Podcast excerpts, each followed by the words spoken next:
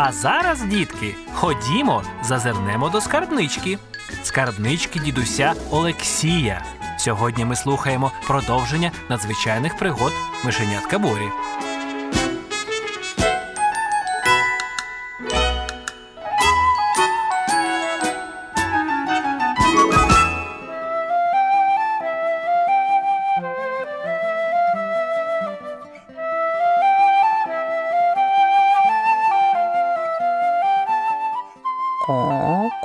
Що привело тебе у наш курник?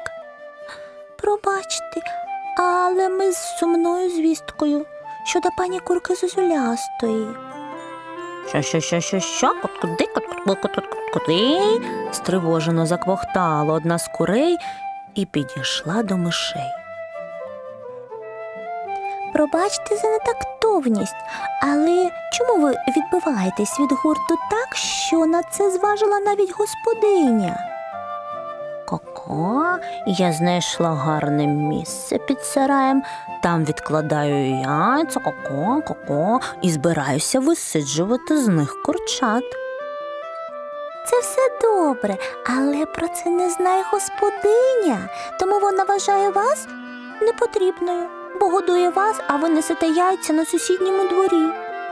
До того ж ви почали квохтати, а їй зайва квочка ні до чого. Вони хочуть з вас, пані, пробачте мені, зробити тушку і віддати сину студенту, щоб він вами поласував. Ко-ко-ко-ко, горе, горе, горе.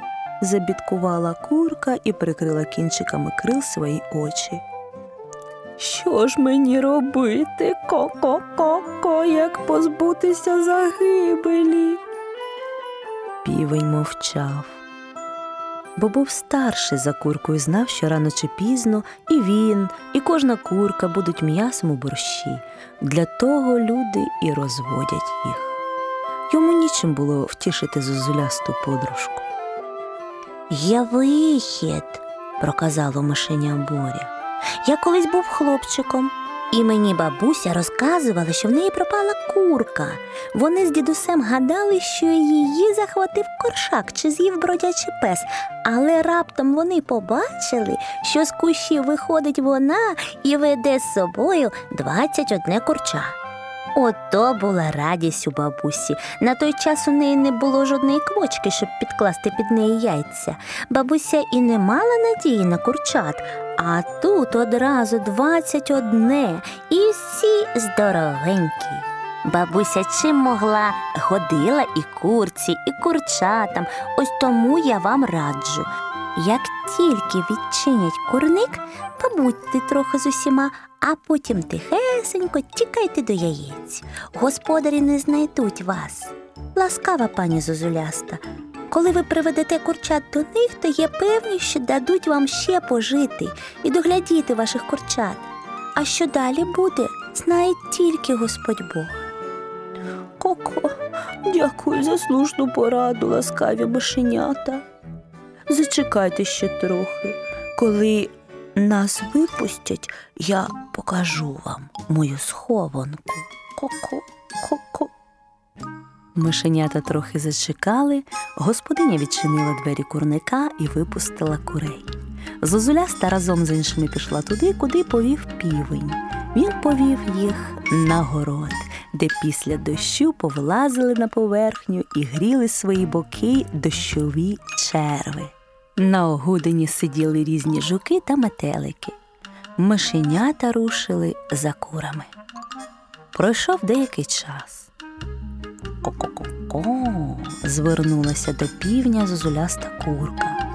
Пане курячий повелитель, ко-ко, дозвольте мені йти у свою схованку і пробачте, що мене довго з вами не буде. Може, миші мають рацію, і це збереже моє життя? Кокоріку, іди, подружка. Хай Господь тебе береже від всякої дикої чи небезпечної дичини, свійських тварин та людських очей. Приводь до нас курчат, раду вас приймемо. Ко-ко-ко-ко, дякую. І ще раз перепрошую. мишенята, йдіть за мною. Біля сараю у самій гущавині різних кущів, надійно приховані від поганого ока, лежали купою курячі яйця. Ось мій надійний скарб, ко-ко-ко. Ось тут я буду сидіти багато днів, не встаючи навіть для їжі. Потім один за одним з яєць будуть лупитися курчата, спочатку мокрі й некрасиві, а потім як пухнаті кульки. Ко-ко-ко-ко-ко. І курка сіла на яйця.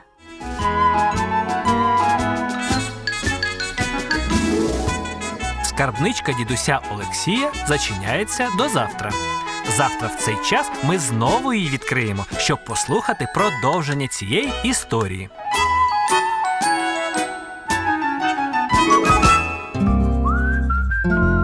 Підготував програму дитячий письменник Олексій Михайлович Полосін. Голосом мишенят говорила Олеся Доліна.